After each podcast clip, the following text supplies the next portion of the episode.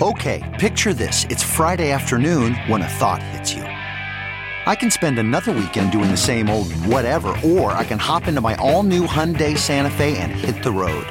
With available H-Track all-wheel drive and three-row seating, my whole family can head deep into the wild. Conquer the weekend in the all-new Hyundai Santa Fe.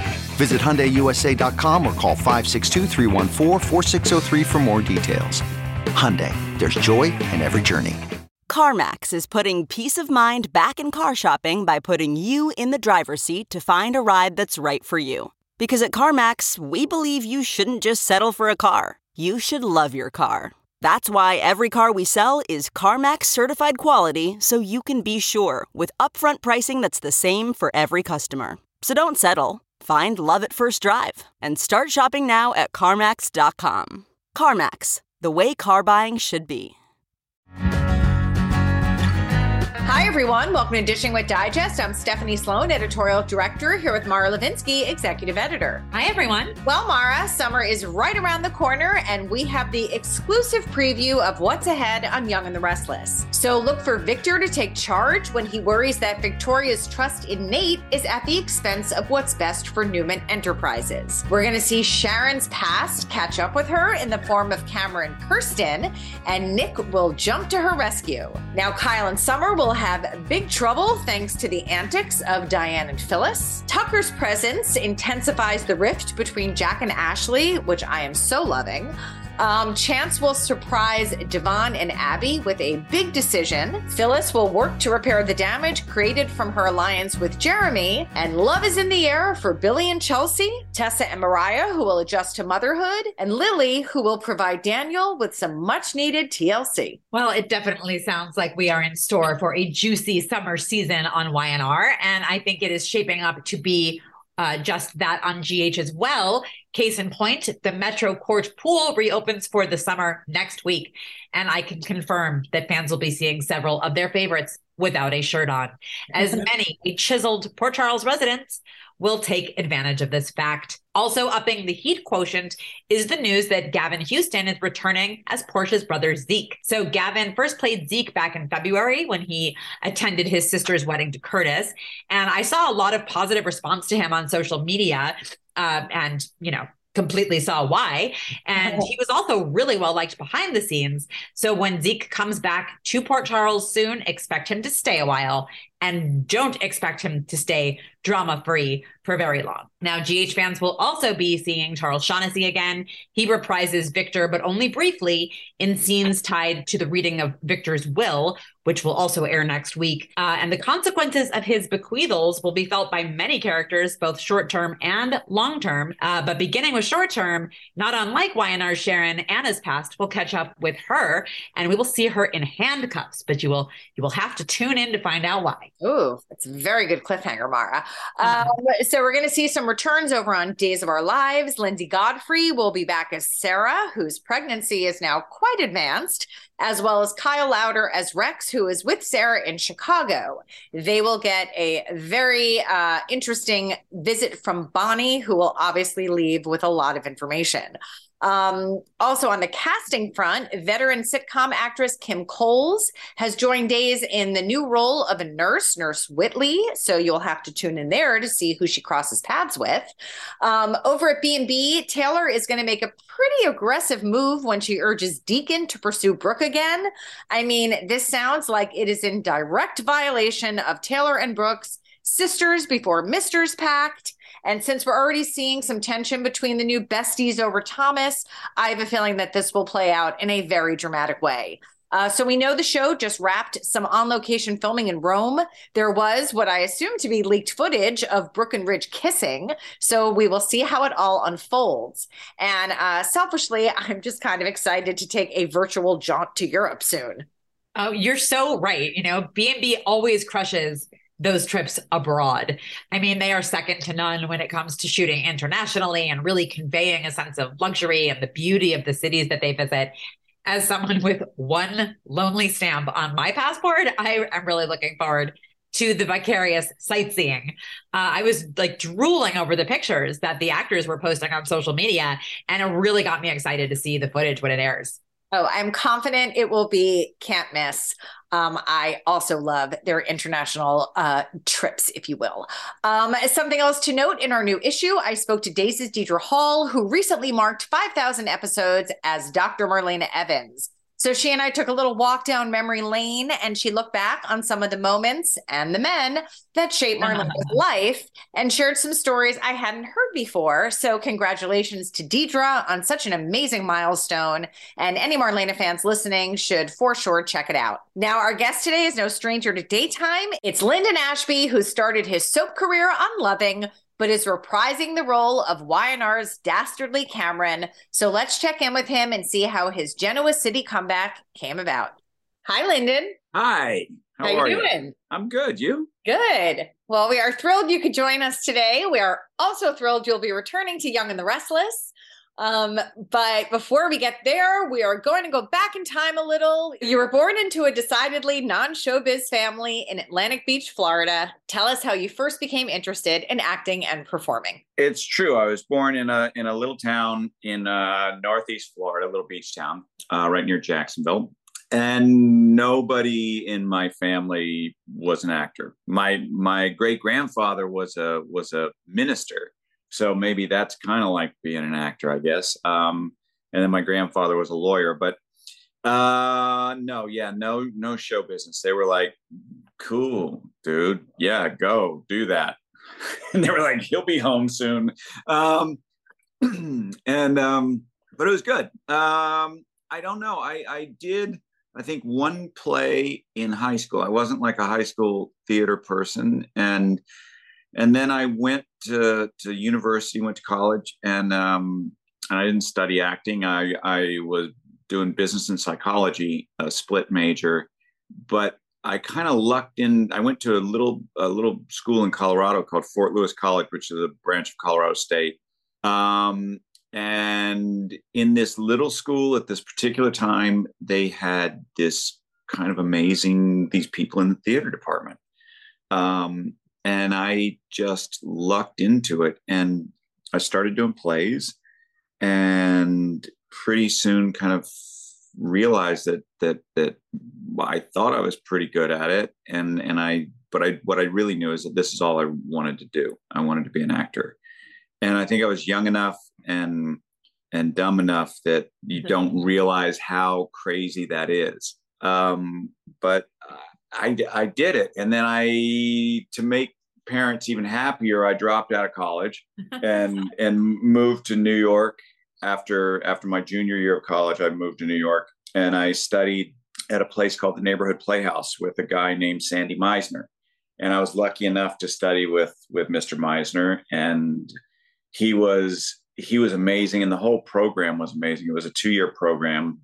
And it was sort of like my favorite actors, worked with him, and I was like, okay, this is cool. And I'll never forget doing this interview with him. And he's like, he goes, I'm not interested in what you've done. I'm not interested in what you did at college. I'm not interested in any of that. He's like, I want people who don't want to be actors. I want people who have to be actors. And I guess at that point in my life, I fit that bill, and it was an amazing 2 years. And then I got out, I graduated, and got an agent. I got one, and then I started doing theater in New York, and I was doing off Broadway, regional theater, knocking around, I think I did 2 commercials. That's all I've ever done in my life. And I was a bartender. And then I got on Loving. Before that, I don't know. I got on one. God, I can't remember what it was. I did a couple days on it, like 2 or 3 days, something like that. On the girl I worked with, her character's name was Mindy. And Guiding Light. I did Guiding Light. And it helped me pay for my motorcycle. So that motorcycle was named Mindy. And then I got on Loving. And then I did a bit part on a day on Loving. And I met this actress, Susan Walters, because we were working together. And it was Susan, and I was with a guy named John Nelson. And there's a girl, I think, I'm going to get it wrong. Anyway, we all went to lunch. And it's like, you know, I'm looking at this really pretty girl, and I'm thinking, oh, my God, you know, I'm whatever. And I was dating somebody else. And so I'm too cool. And I'm, you know, smoking cigarettes and hanging out and being very active. And then she came with John to a party at my apartment, and I was with somebody else. And so we didn't, you know, nothing happened. But apparently in that morning when we went to her, we were at rehearsal, and then she walked out of that rehearsal and went into the makeup room, and the makeup artist, Bernadette, and she sat down in Bernadette's chair, and she goes, I'm going to marry that guy. Not like a romantic thing, more like it's just going to happen. And God bless her. You know, it's like, it worked out pretty great, actually. But what are the odds? And so then I went on Loving full time. I want to hear how you actually, like, what do you remember about getting the job on Loving? What the casting process was like? I got on Loving, and the casting process was I went in and I did a couple auditions, and then I did well, I guess it was the final, you know, like going to network sort of, you know, the screen test and all that. And a guy named Joe Stewart was producing it at that point, and he gave me the job, and I think he probably regretted it pretty soon. But I got the job, and it was cool. It was, you know, this is what I miss so much, is that, you know, there used to be so many soaps, and it was a place where young actors started. Everybody was doing soaps at that point. I mean, you know, Meg Ryan and Kevin Bacon and Alec Baldwin and everybody, we all started in soaps. Julie Bowen was on Loving, and Luke Perry was on Loving, and, you know, and the list goes, Edie Falco. It's like everybody, like, you can make a living, you know, doing this. And you learned how to work in front of a camera, and you learned to learn lines, and you learned how to work. And I was young. And so it's like, at the same time I was doing the soap in the daytime, I did theater at night.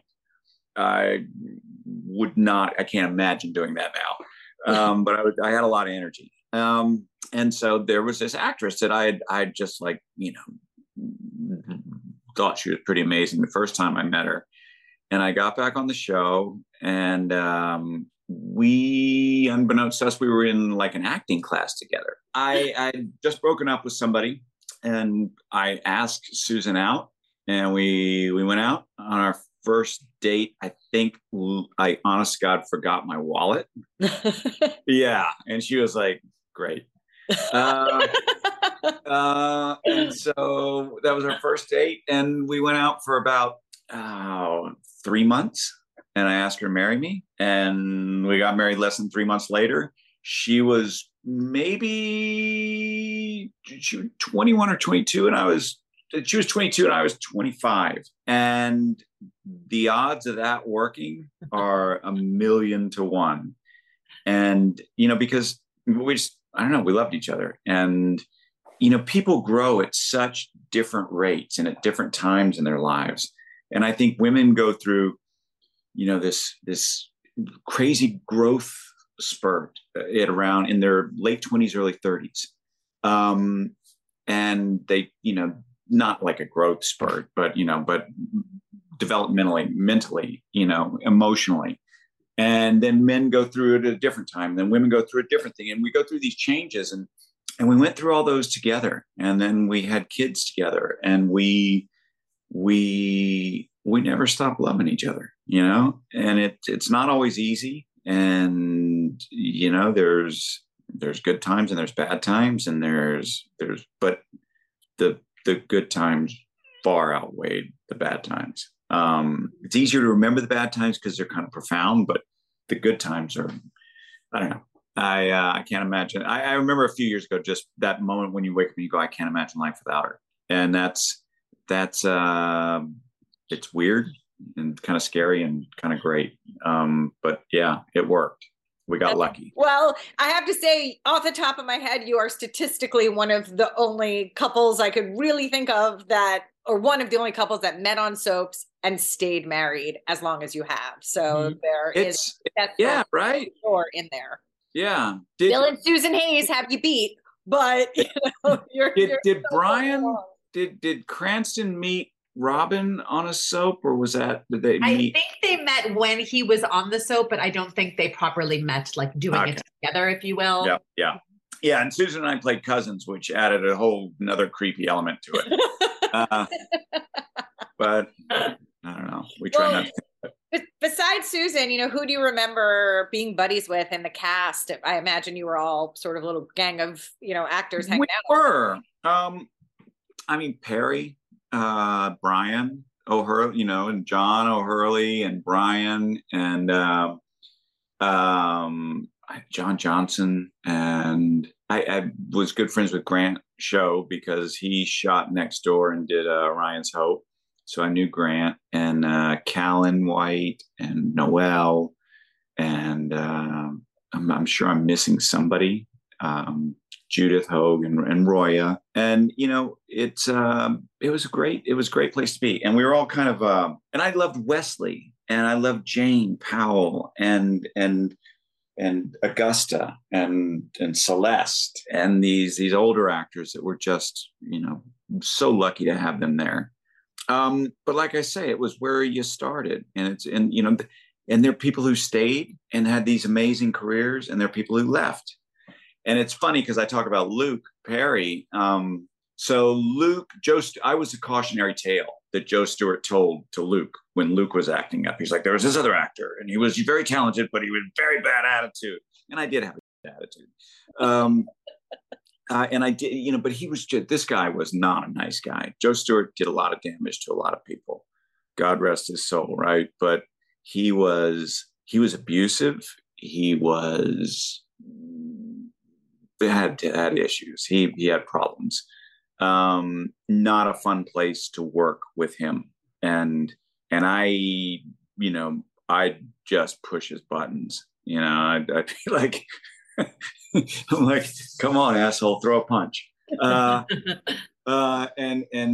he didn't respond well, and he didn't respond well when I married Susan. I think he had, you know, anyway, Joe Stewart was not a great guy. And so I was a cautionary tale for Luke. And so Luke and I met because Luke was on after me.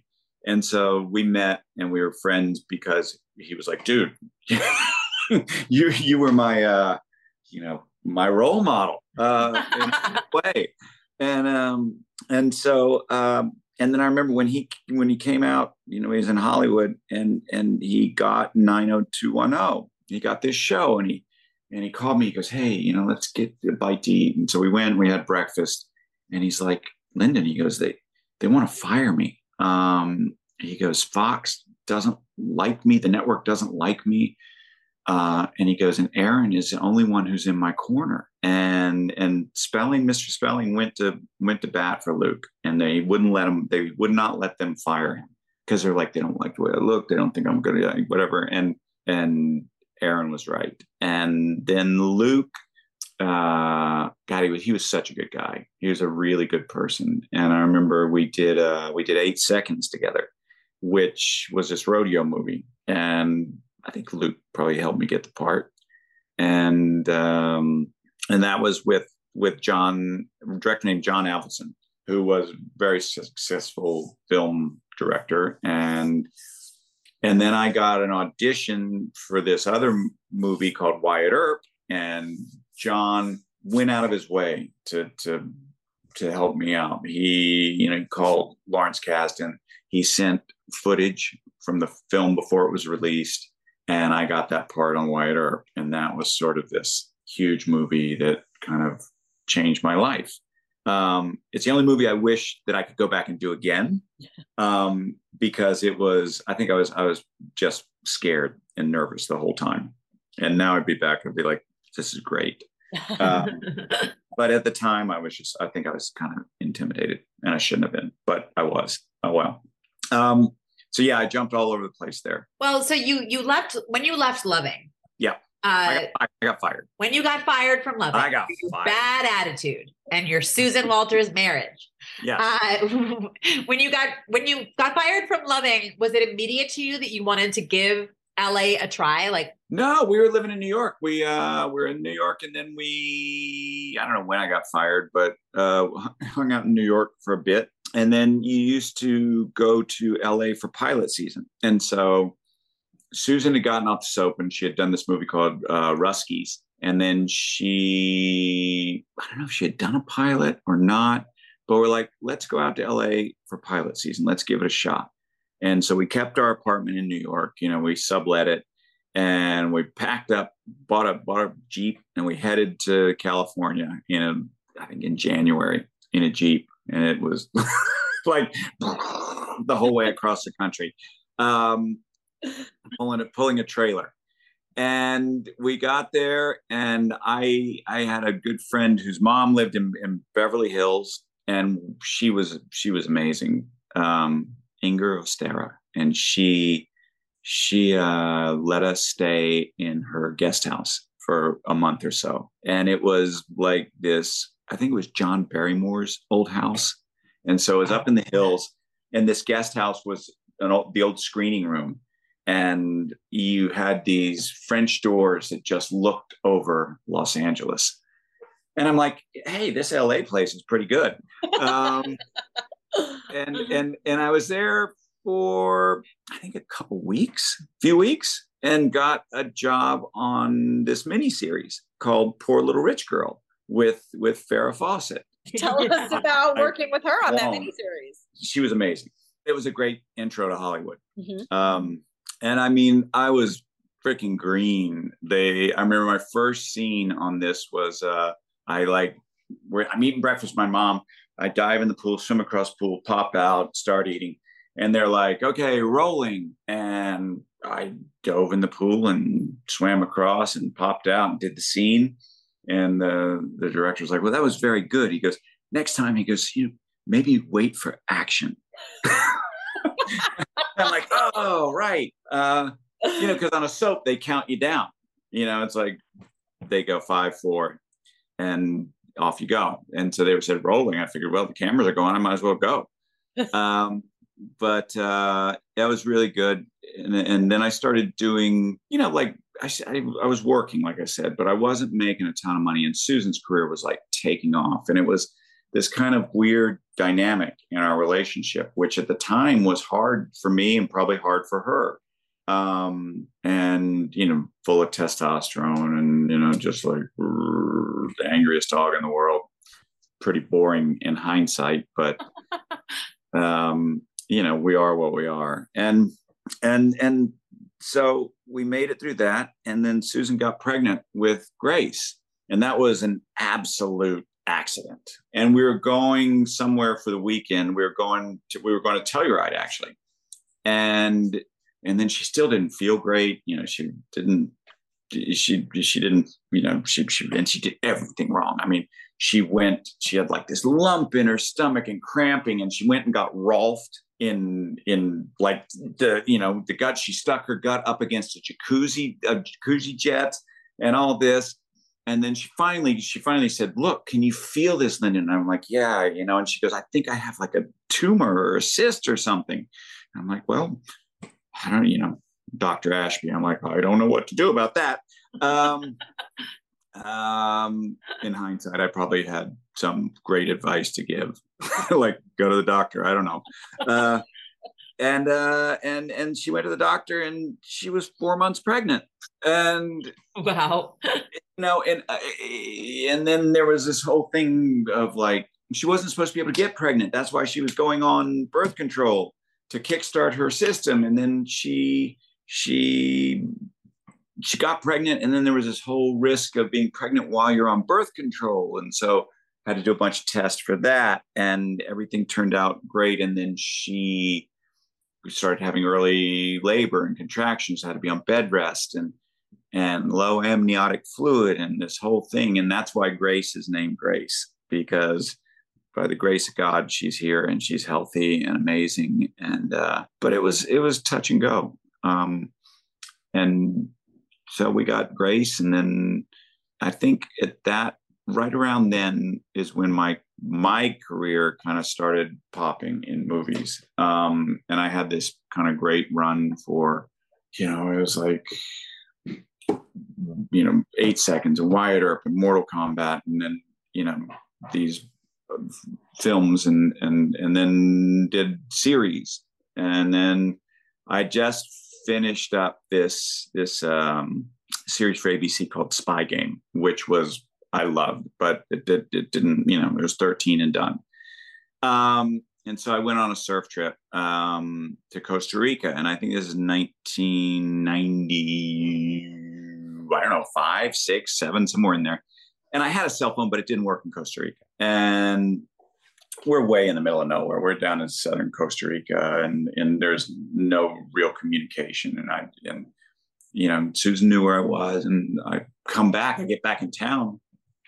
And we didn't even have email, right? There was no email. There was, so I probably talked to her on the phone at some point, or maybe not, who knows?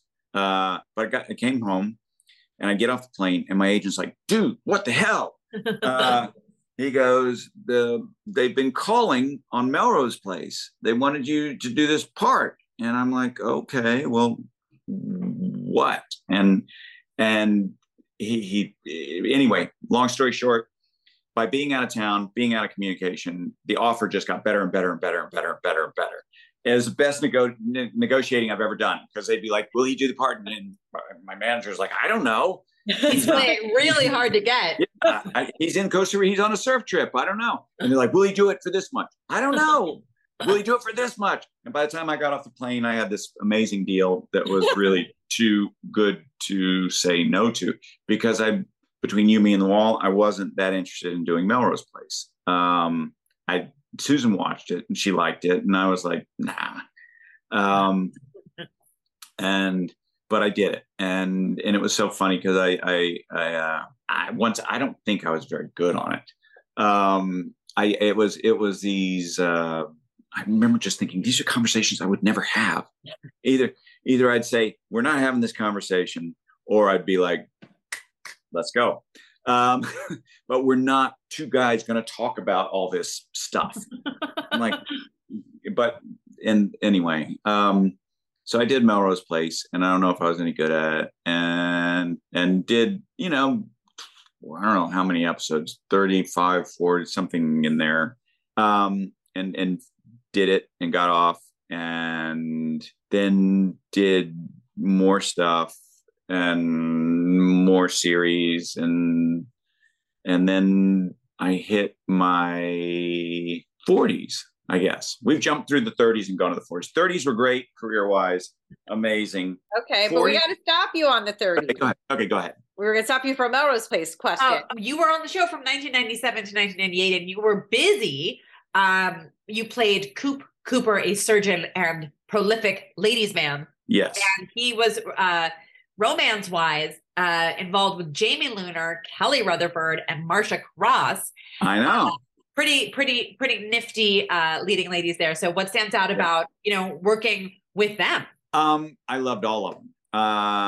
And they're such different people, Marsha, I didn't work with a ton.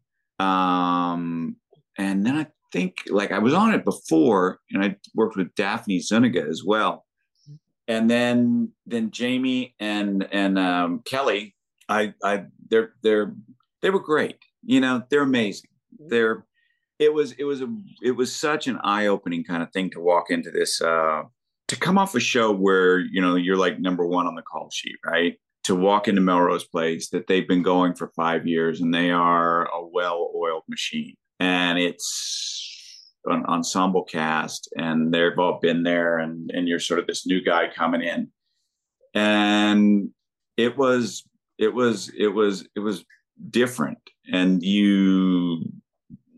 they did 32 shows a season. So you'd be doubling up, and you'd, be doing two shows at once, overlap shows. And it was great. And everyone actually, they couldn't have been nicer. I mean, they really couldn't have. And it was a fun cast, you know. It was, I mean, Thomas Calabro I liked a lot, and Kelly and Jamie, and everybody was really cool. It was cool. I will say you do hold a distinction in the like trivia of Melrose Place that you are one of two regular characters who were straight males who were never romantically involved with Amanda Woodward, aka Heather. I Lockwood. Know, right? So were you bummed? Were you aware of that? Did you want an Amanda romance? Hell yeah. I think Rob was pretty busy with her. And another nice person. And no, yeah, I didn't. Did not. But she Heather was great. I mean, Heather was such like down to business, kind of like no nonsense, super nice, no drama at all. And kind of inspirational, you know, in a way, sort of a blueprint. And I think that there have been hard times since then. And I don't really know her well enough to kind of reach out in any way, shape, or form. But certainly liked what I knew and wish her all the best. It's a hard life. It's hard business. And I think it's harder for actresses. I mean, it just is. And it's, I don't know. I think it's, you know, they say, oh, well, men age. Well, no, we have our, you know, better or whatever, but we have our, it's not easy for anybody getting old. But I think it's really hard for women and beautiful women. I mean, you guys, you have a superpower when, you know, a beautiful young woman has a superpower. And we all experience that moment in life when you could become sort of invisible, and, you know, you feel young inside still. And then people are you're not even blipping on the radar, and it's hard. It's a hard, weird transition. But if you can go through that, there's a superpower that waits on the other side. And that superpower is freedom. You know, I'm better at what I do now than I've ever been in my life. And I'm more comfortable in my own skin than I've ever been in my life. And I don't have to prove anything to anybody. And if I can go home at night and I'm proud of the way I behaved during the day or what I accomplished, and my head hits a pillow and I'm okay. And you don't necessarily have that as a young person. You got other things, but it's a trade-off. Yeah. It's interesting. So it was in 2003 that Y&R fans first got to know you as Mr. Cameron. So obviously your wife, Susan, had her affiliation with Y&R prior to that. But tell us about how you first came to join Y&R and how the gig came about. Well, Susan was on it, and I knew everybody involved. You know, she'd been on it for a couple of years. And I was in South Africa doing a movie, and I came back, and they're like, hey, will you come do this like 13 show arc? And I'm like, well, what, do I get to work with Susan? And they're like, yes, we'll make sure you get to work with Susan. I'm like, sure, I'll do it. Why not? And I did it, and then they really liked it. And so they kind of brought the character back from the dead and had just added to it. And I love working with Sharon. I love working with Josh and everybody. And I did get to work a little bit with Susan, but it was mostly with Sharon. And Sharon, we click, you know. I like her. She's such, she's such this individual. She's so like, you know, I just like her. I guess I don't need to explain why. I just like her, and I like working with her. And so Cameron got thrown out of an airplane, parachuted into a cornfield, and then got arrested. You know, it happens. And so then I just kind of, I think, went off and was doing other stuff. And then then this little, God, we moved to Georgia because the girls were in high school. And so it was like, I don't want the girls to go to high school in LA. I'm like, all right. And she's like, if you give me this time in Georgia with my parents and my family, and you know, I grew up in North Florida, so it was pretty close to that. And if you give me this time, you know, we can live anywhere in the world you want to live after that.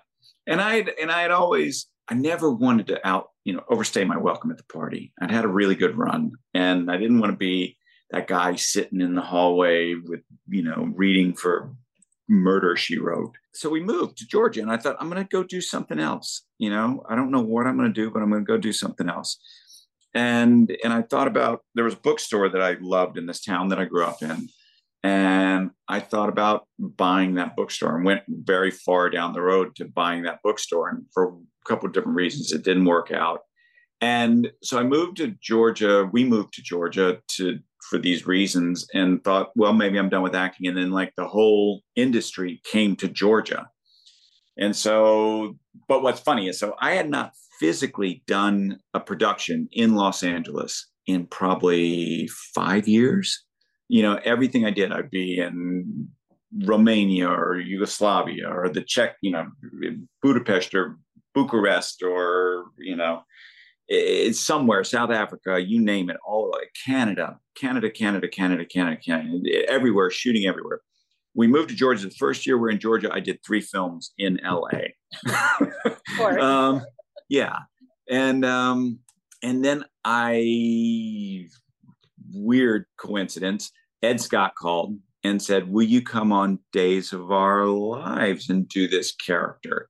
And I was like, yeah, sure, why not? And so I did it.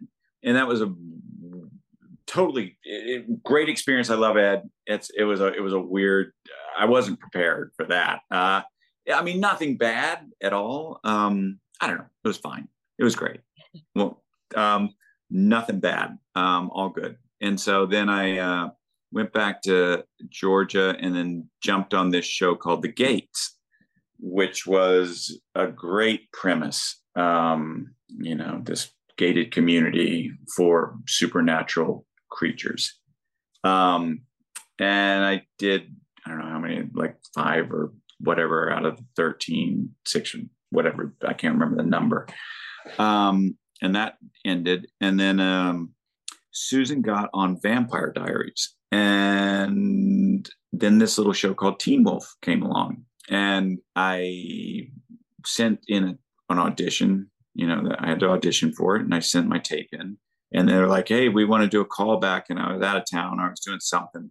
And I was like, yeah, no, I can't do it. And Jeff Davis, who was a writer producer on the show, was like, we don't need to see a callback. Give him the part. And he's like, oh my God, I had no idea you lived here. And so I got on that show, and we shot the first 2 seasons in Atlanta, and then relocated back to LA because the show came back out to LA. And so I don't know when we came here. Probably came back 2012, 2013, somewhere in there, in that nape of the woods, whatever that is. And that's been it. And so here, and then got off Teen Wolf and did a YouTube series, and then got off the YouTube series and did a show for Netflix called Trinkets for a couple years. Teen Wolf was a cult sensation, So yeah. Were you aware of that when you were on it, that suddenly the show was really very popular? It was crazy because I did the table read, right, for the pilot, and it was these 3 young actors, and I was like, first of all, I got this script for Teen Wolf, right, and I went, oh, really? Teen Wolf? We're gonna make a series out of that. And then I read the script, and it was actually great. And then Dylan and Tyler and Crystal and Holland and Jeff and we started shooting this show. We got picked up to go to series, and we started shooting this thing because we had just done a presentation, and then we got picked up, and I was like, this is really good. And Russell directing it was really good. And it's funny because I had worked with Russell before, Russell Mulcahy, who was director of the whole first season. And I had worked with him on Resident Evil, a movie and that we shot together. And so I knew him, and I knew how good it was, but you never know if it's going to hit. And then it premiered, and then it became this thing that it was a really good show. I mean, it was actually a really good show. And it's this, and what I loved about it, it's a show that really kind of says, hey, you're okay. You know, we're all weird. We none of us, you know, it's like it normalized, you know, like the way it treated being gay. It was like it's a young person in love. It's not, doesn't matter who they're in love with.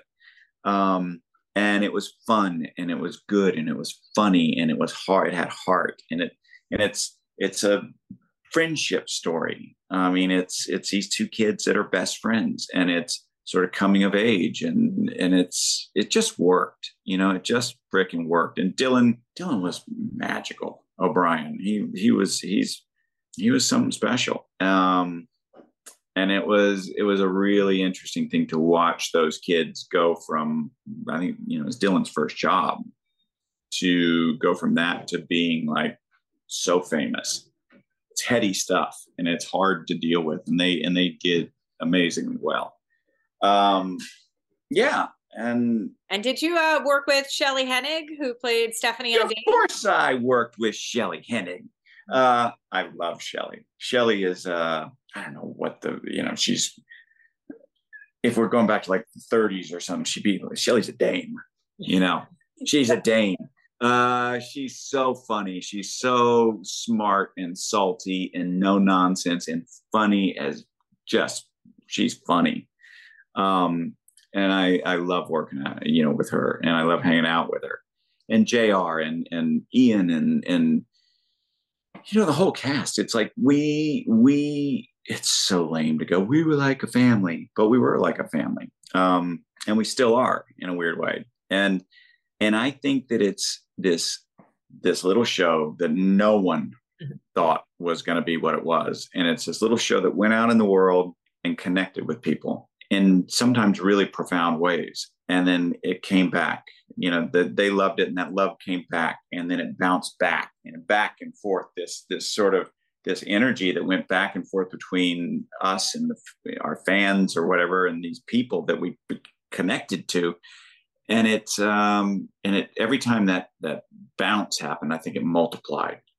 If that sounds weird, it is weird, but it was pretty beautiful, actually. And we have like the best fans in the world. Just look, we got lucky enough to go do that movie last year. Right. And it was like an excuse to get to hang out with people you love and do something you love. So that was kind of a treat. I don't know. Yeah. Teen Wolf. I'm curious to know, Linden, because you have had such like recognizable roles and projects at so many different stages of your life. Like, what do you get recognized for the most, or do you kind of clock the different age groups are recognizing you for different things? It's demographics. Yeah. If there's like a mid-30s guy, it's Mortal Kombat. And they're like, oh, man, and they're like, no way. Oh my God. And it'll be funny because it's like being on the set at Y&R. All these guys were like, you were in Mortal Kombat. They're like, oh my God, you're Johnny Cage. And then like crew guys, it's so there, it's that demographic. If it's a demographic for Teen Wolf, there's a demographic for Melrose Place, there's a demographic for Wyatt Earp. There's, you know, it's like, it's, you kind of read the audience and you figure out who you're talking to, and you're like, got it. I know where this, yeah. And it is, I mean, it's funny. I've been a successful working actor for a long time, and been just lucky, you know, lucky, great life. Met great people, did really fun things, and hopefully made people a little happy along the way. And, you know, recently I've been focusing a lot more on directing, and have enjoyed that quite a bit. And I've done quite a few Lifetime movies at this point. And Susan and I usually do them together. We co-direct. but she's on this dumb show, so she can't get off. And so I'm doing them alone. But I got one coming out on the 25th. Oh. Yes. Oh, good timing. Yeah. I know, called Nightmare Pageant Moms. I know, right? What's it about? We did one, Susan and I directed one, the first, called Nightmare Neighborhood Moms. And it was Lifetime LMN, Lifetime Movie Network's #1 movie of the year. Awesome. And so I got high hopes for Nightmare Pageant Moms. So do we. Memorial Day, perfect timing. People kick back and watch it. Definitely. Yeah. Well, speaking of that dumb show, Young and the Restless, we kid, of course. How did you feel when you heard that they wanted you back? And did you ever think you would be returning to the show in light of how your story ended last time? I never gave it much thought, I guess. And then Josh called last year to see if I wanted to do it, and I couldn't do it. I had Teen Wolf, and I had another movie, and then I had a movie direct, and it was a busy year, so I couldn't do it. And then he called and said, "Hey, can you do it now?" And I'm a bougie asshole, but I'm like, yes, I can, but I've got a surf trip that I've got planned, and I'm going. That old surf trip again. And so he goes, "Okay, look, we can fit it in here. You want to do it?" And I'm like, "Yeah, let's do it." And so I came on and had a blast. I was really nervous because it's not like it used to be. You know, you're shooting 5 shows in 4 days, and it's just, are there fewer characters now? It's massive amounts of dialogue that I don't remember there being that much before. The couple of days I just had to kind of show up and look menacing. All right. This is going to be a breeze. Yeah. And then he started talking. Yeah. Then I started talking and killing things. And yeah, I love it because I talked to Josh and I'm like, "Hey man, let's write it bad. You know, I'm not looking for a redemptive story here. I'm not looking to turn over a new leaf. I'm getting out of prison, 20 years. I'm coming back, and I got a few scores to settle and business to take care of." And so it is pretty much go, go, go, go, go, hit the ground running. And it was great. You know, working with Sharon again was great. And working with Josh, he is so funny. And just seeing everybody, I mean, and maybe it's, you know, you get older and whatever, but there's a continuity, there's a permanence to a show that's been on for 50 years. There's a generational aspect to it, you know, grandmother, mother, you know, daughter, child, you know, it's people, and it's not just women, it's men. And it's been a part of their lives for so long, and it's been a family kind of touchstone. And it's that's really cool. And it's good to come back. And I'm like, "Sharon, you haven't changed at all. And Josh, he's still a kid." He is, he's so funny. And I wish they'd get more of that, mm-hmm. you know, cause he's such a naturally likable person. And so, yeah, I came back and just burning the town down. Yeah. I mean, I guess we can't talk about what I did, but yeah. Yeah. I'm not. Suffice it to say, it's not coming from the goodness of his heart, whatever it may be. No, it is, but he's insane. Yeah. He feels absolutely motivated or, you know, and justified in what he's doing. And not about to back down for 1 second. Yeah, exactly. I think I might have done that face. Well, I'm curious to know, because I feel we've heard from Susan that you were helpful to her in running lines and wrapping her mind around all of her dialogue. Did she return the favor? She absolutely returned the favor. And I think on my final day, maybe last couple of days, and it was 30-page monologue pretty much, and she wasn't even working, and she came and kind of hung and worked, and did. And she's a champ, you know, beyond help. She guided me. She was like, yeah, you got it. And I'm like, okay, I guess so. Maybe, kinda, I don't know. I got something. Yeah. Well, yeah. Fans started to figure out that Cameron might be back in the mix when the champagne bottle was delivered. The champagne bottle, of course, harkened back to the original storyline. So what is it to you that when this hint was dropped, the reaction on social media was huge? Because this really is something that fans wanted for a long time, to see this story sort of pick up again. I know. And I talked to, you know, it's been a long time coming. Mm-hmm. And I love it that it's not like he's been in prison. And he got out, and you don't get many. I mean, I guess Jeremy Stark was in prison, but he wasn't in prison for 20 years. And we didn't know Jeremy before. Right. And what I will say is, like, with Jeremy, there was a lot of like, this is his, you know, the mind games that he's playing. This is his part of his manipulation. His this is that. There's none of that with me. I'm like, I'm going to kill somebody. I'm going to kill something. And I'm gonna start. There's no subtlety. it's like people are dropping dead and things are dropping dead, and yeah. I love the ease with which you can name drop Jeremy Stark because you've been running lines with your wife. Yes, very impressive. Absolutely. Very impressive. I can tell you all about what goes on in the Abbott household. How would you rate your Jack Abbott, Lyndon? My Jack Abbott? What, like imitating Jack Abbott? Well, when you're running lines with Susan. Oh my God. Peter can do things that I can't do at all.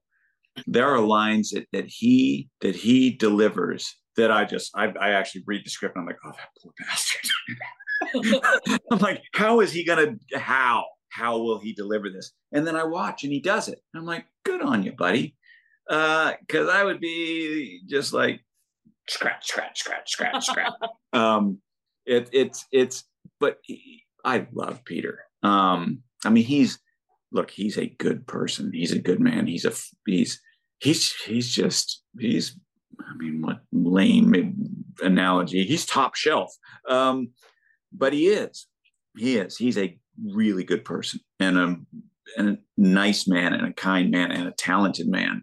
And, I'm so glad Susan's working with him. I'm going to say you have something very important in common, which is you are both avowed Susan Walters fans. Yes, totally. Well, and I think Susan and I are both Peter fans.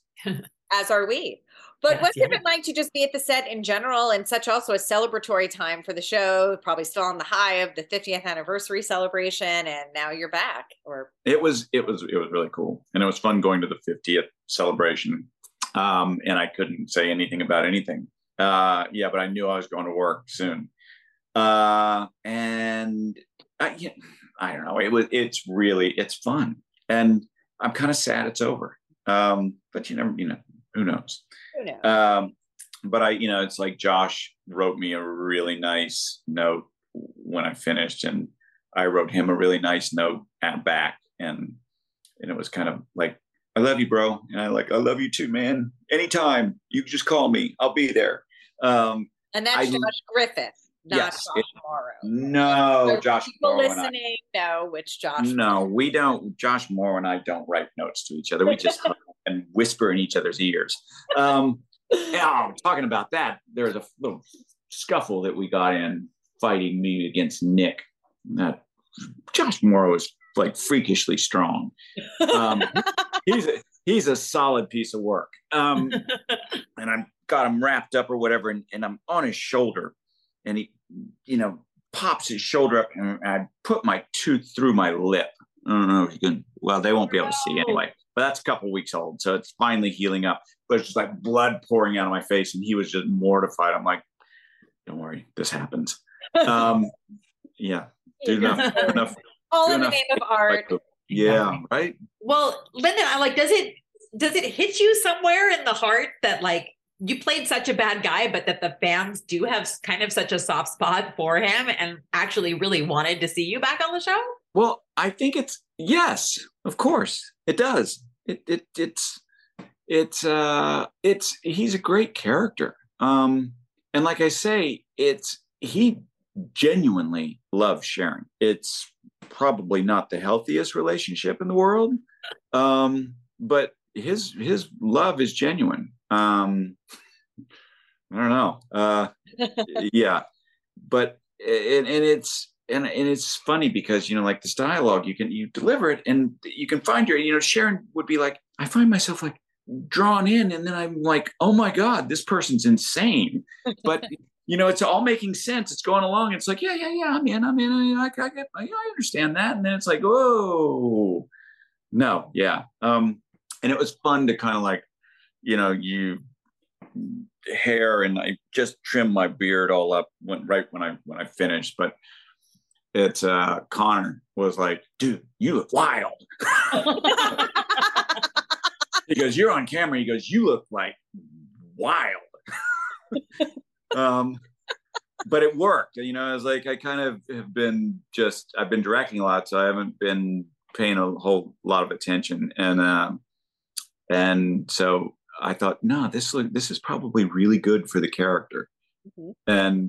And then Susan at one point, she goes, so I came home and she was doing her hair or something, and she goes, let me what is it, flat iron, a straightening iron? She goes, let me straighten your hair.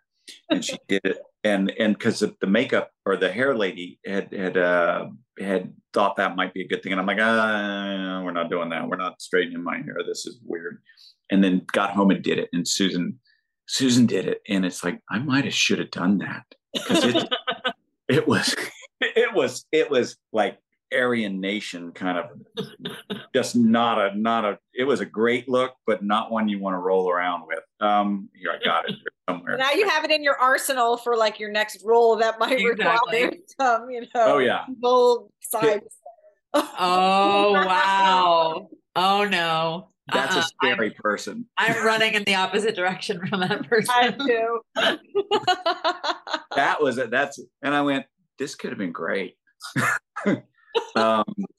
Yeah, but there was enough. There was plenty of menace with Cameron, and we always so between Connor and Josh and Sharon, it's like Cameron Kirsten,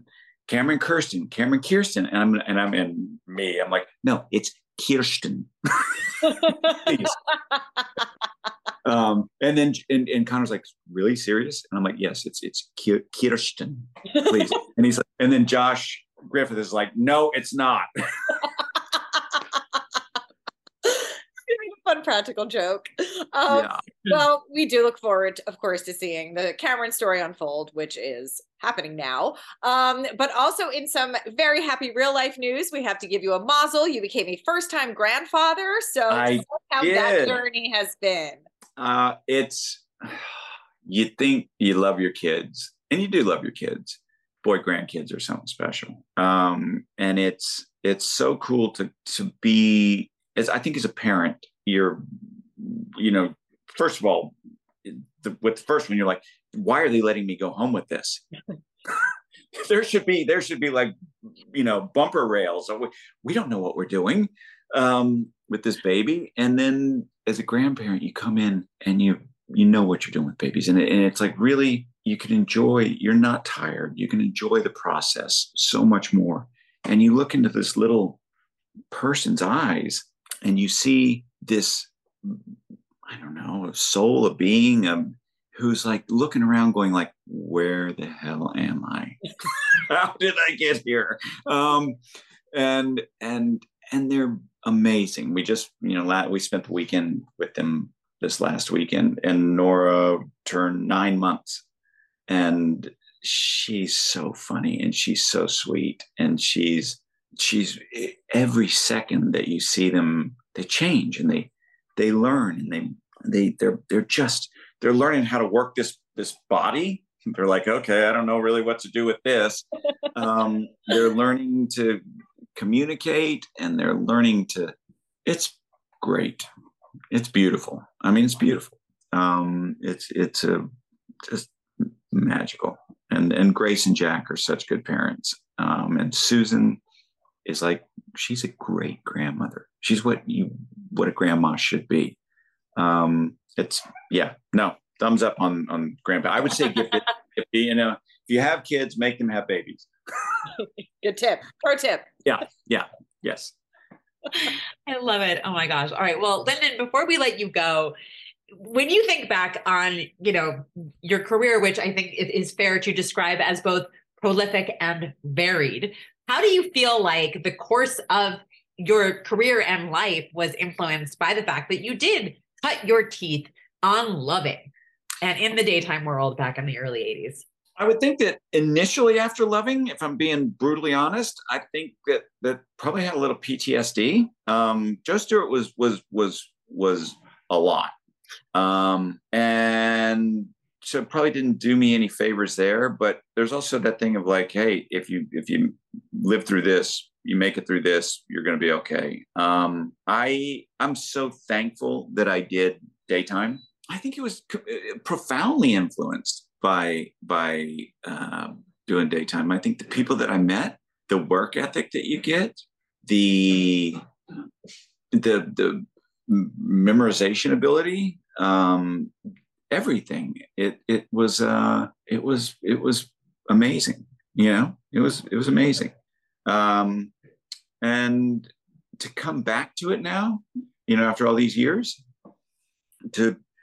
I had more fun in the past month and a half than I had any right to. And I didn't think I was going to enjoy it at all. I thought that I watch how hard Susan works. And it is. Do you remember the old Dunkin' Donut commercial? Time to make the donuts. We say it every week. Exactly. But that's what it feels like. You go and it's so fast, this process. And you know, features or nighttime or whatever. You're like, all right, we shot the master. We'll get it in coverage. Da, da, da, da. There's lots of coverage, lots of times to get, you know, to get it right. One shot on a soap, maybe two, three, you know, but if it's usable, they're moving on. It's fast and it's furious. And I was like, I'm not cut out for this. But I had a great time. I had a really great time. And you work with some of the nicest people in the world on that set and some of the most talented people. And the crew is all amazing and the actors are all amazing and the directors are amazing. And it's this really kind, supporting place because it wouldn't last if it was toxic. It would come apart at the seams. It's too hard. What they do is too hard. And you go and you do your job. You know, it's like, God, and you make it through the day. And then it's like, okay, go home and learn tomorrow. And then you do tomorrow, go home, learn the next day, learn this week, learn next week. And it's, you know, living with Susan when she's doing this, it's just... I was afraid doing it. And I'm like, she works so hard. And that's the thing. Everybody still cares. They care. They care that it's good. They care that it matters. And that what they're doing is you can't just walk through it. You can't phone it in. And if you do, it shows. So I had a great time. I had a really good time. Well, I'm definitely looking forward to seeing what's ahead, especially from the delicious teas you've given us. But thank you so much for all your time today. Yeah. Kill, kidnap, kill. Yeah. What's a little kidnapping and killing between friends? You know, amongst friends, right? That's right. But exactly. It's done from a good place. Isn't it always on soaps? Yeah, absolutely. Well, thanks again, Linden. Have a great day. And we hope to talk to you soon. Hey, I had a good time doing this too. Thank you so much for joining us. Thank you to Linden Ashby for being our guest. If you like this podcast, please subscribe wherever you listen to podcasts. Be sure to pick up a new issue on sale now and come back next week for another podcast.